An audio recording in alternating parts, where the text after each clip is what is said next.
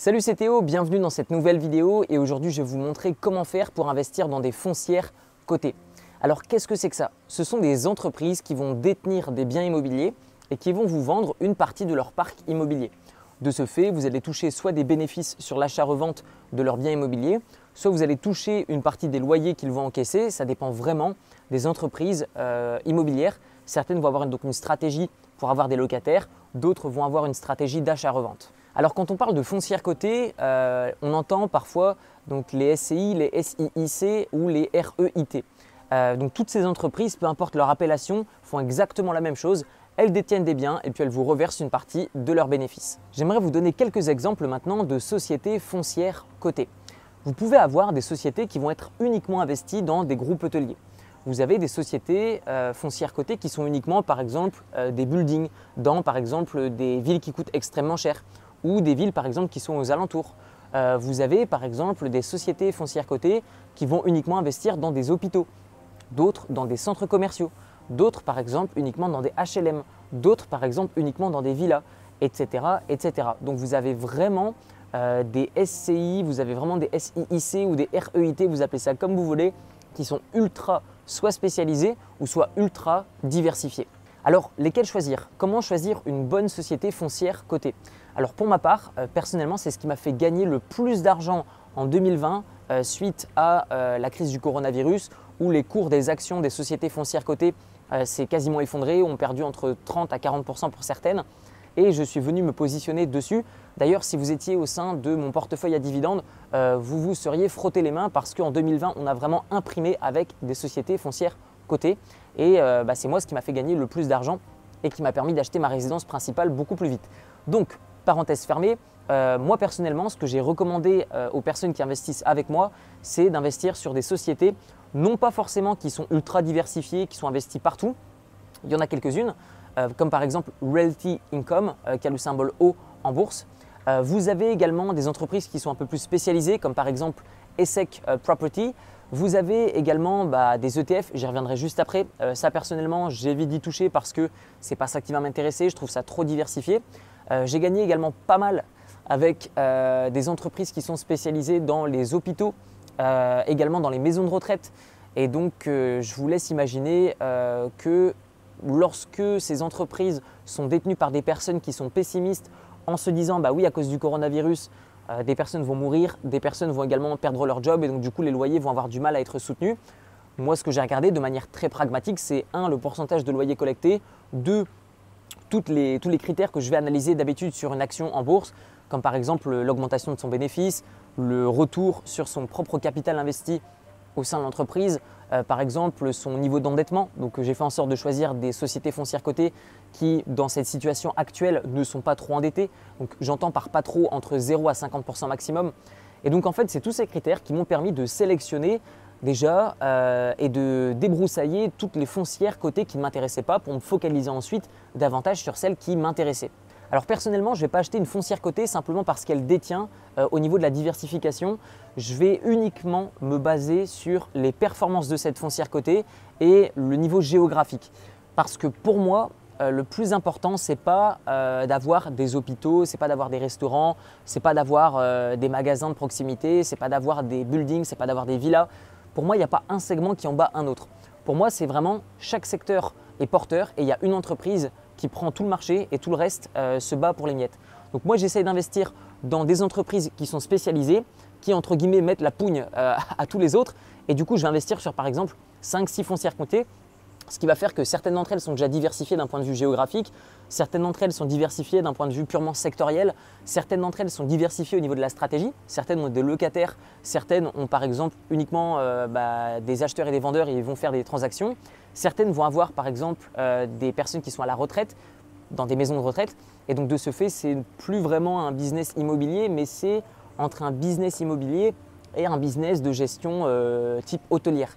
Et donc le fait d'investir sur ces foncières cotées qui sont les meilleures dans chaque secteur, bah, je suis diversifié d'un point de vue purement sectoriel, d'un point de vue purement géographique et aussi d'un point de vue purement business. Est-ce que c'est de l'immobilier euh, locatif? Est-ce que c'est de l'immobilier achat-revente? Est-ce que c'est de la promotion immobilière?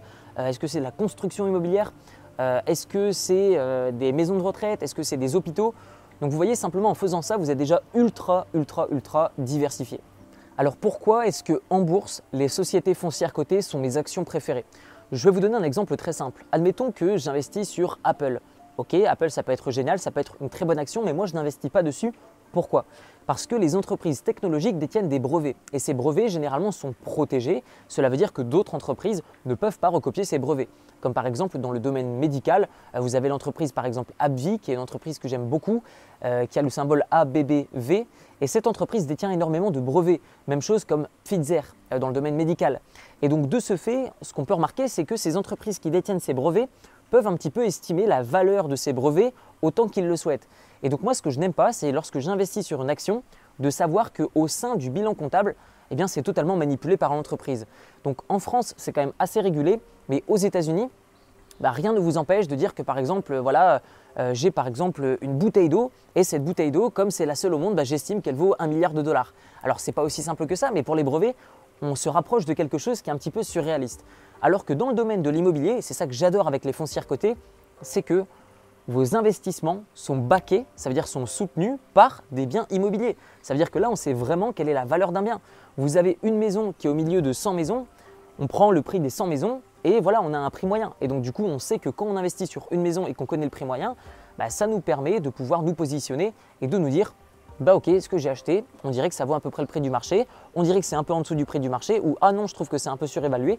Et donc moi personnellement, ça me permet de prendre de très bonnes décisions lorsque j'investis sur des foncières cotées.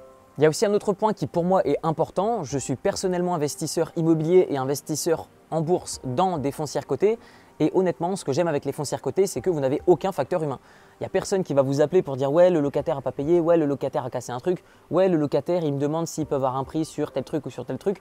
Là, vous n'avez rien à faire. Vous achetez une partie d'une société foncière cotée, elle a des biens, elle les gère, elle a des locataires, elle les gère et elle vous paye simplement les bénéfices. Alors c'est vrai que dans la plupart du temps, dans la plupart des cas, vous allez gagner plus d'argent avec de l'immobilier physique que vous allez détenir, mais je vous assure que vous allez avoir énormément moins de problèmes. Personnellement, je préfère la balance euh, entre l'énergie, l'effort et le temps euh, nécessaire euh, pour acheter une action foncière cotée et le retour que j'ai, je préfère cette balance-là plutôt que cette même balance sur mon immobilier physique. Mais l'immobilier physique a aussi ses propres avantages euh, et donc forcément, c'est bien de savoir équilibrer également ses investissements.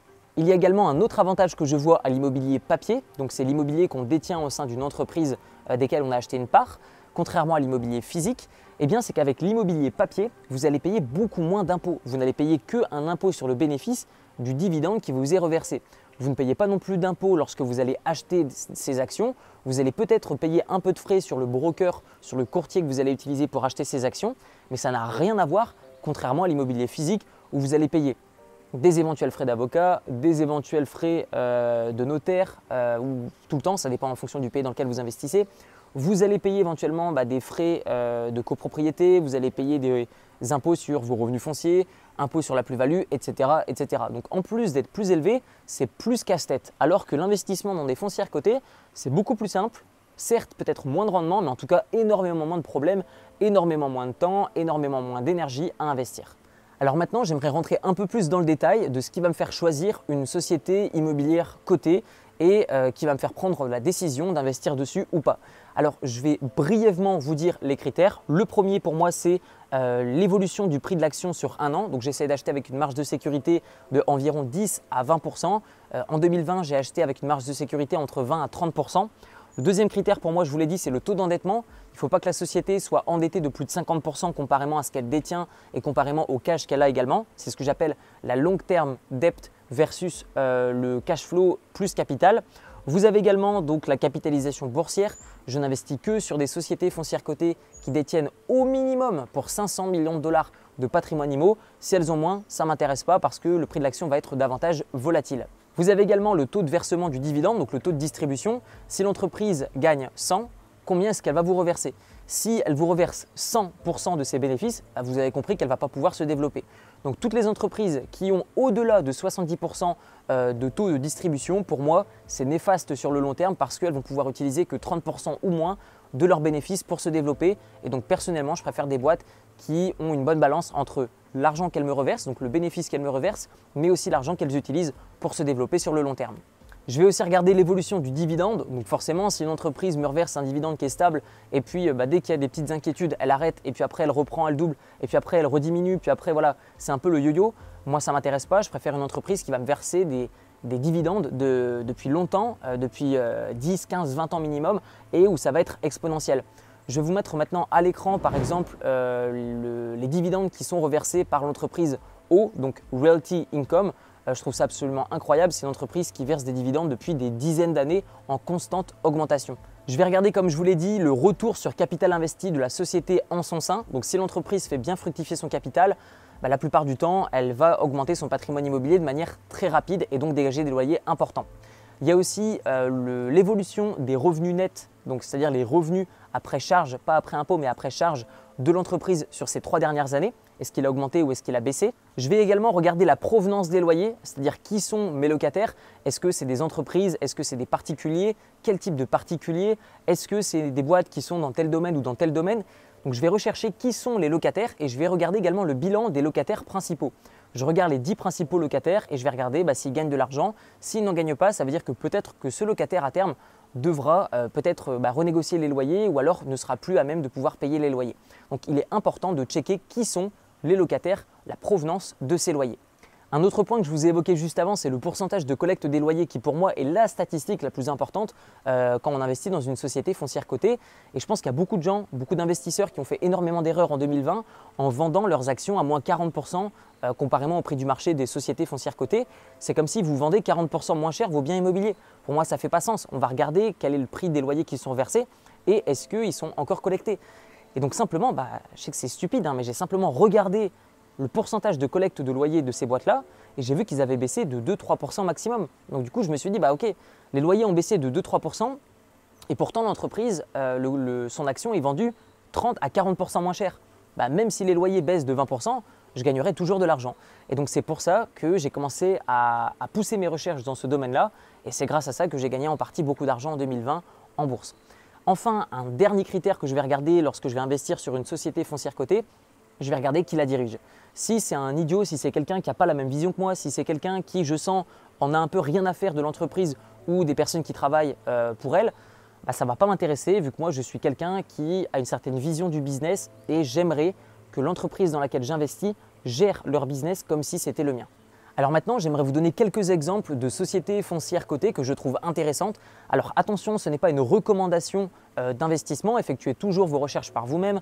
Je ne suis pas euh, un expert reconnu par l'État ou un quelconque établissement financier euh, pour vous donner des conseils en bourse. Je vous dis simplement que ces actions peuvent mériter davantage de recherche. Vous avez donc l'entreprise Realty Income que je vous ai citée juste avant. Vous avez l'entreprise Essex Property Trust, qui est l'entreprise qui m'a rapporté le plus en 2020. Vous avez Store Capital Corporation, qui est la deuxième entreprise qui m'a rapporté le plus en 2020. Vous avez Well Tower, euh, qui est très intéressant également. Ce sont uniquement des REIT, donc Realty Income Investment Trust, euh, qui sont situés aux États-Unis. Et donc, on investit sur des biens immobiliers qui sont aux États-Unis. Si vous souhaitez diversifier énormément votre risque, c'est-à-dire ne pas commencer à choisir une action à la fois, vous avez deux possibilités. Vous avez donc mon offre que je propose, le service de portefeuille à dividendes qui se trouve dans la description de la vidéo, où je vous montre mes propres investissements, euh, comment j'investis mon capital en bourse. Euh, et ensuite, vous avez aussi des ETF. les ETF, je le rappelle, ça veut dire Exchange Traded Fund. Donc c'est un titre qui détient beaucoup d'actions dans un domaine en particulier. Et donc là, les ETF euh, qui peuvent mériter davantage de recherche sont VNQ, qui est l'ETF immobilier le plus important euh, dans le monde entier. Vous avez IYR et SCHH. Alors l'avantage que vous avez à investir dans des ETF plutôt que des actions, c'est que ça va vous demander énormément moins de temps. Cependant, vous n'allez vraiment pas du tout avoir la même rentabilité qu'en investissant sur bah, les top performers de chaque secteur immobilier. Donc personnellement, j'ai préféré effectuer un peu de recherche. Ces recherches-là, je les ai faites pour vous dans mon portefeuille à dividendes. Donc le lien se trouve dans la description de la vidéo. Et pour les personnes qui souhaitent aller vraiment beaucoup plus loin dans le domaine de l'investissement en bourse et l'investissement immobilier, dans la description, vous avez mon livre qui s'appelle Libre, comment se créer des sources de revenus passifs avec un petit capital, où je vous donne toute mon expérience de ces cinq dernières années d'investissement. Ça fait 10 ans que je m'y intéresse, mais réellement 5 ans que je pratique, de l'immobilier, de la bourse, des notions d'éducation financière basées sur ma propre expérience. Vous avez également de la motivation. Donc ce livre est dispo au format audio et PDF dans la description et sur Amazon au format papier. Dites-moi à votre tour dans les commentaires de cette vidéo votre avis sur les sociétés foncières cotées et on se retrouve soit dans mon livre ou dans une prochaine vidéo. Prenez soin de vous, je vous dis à très bientôt. Ciao ciao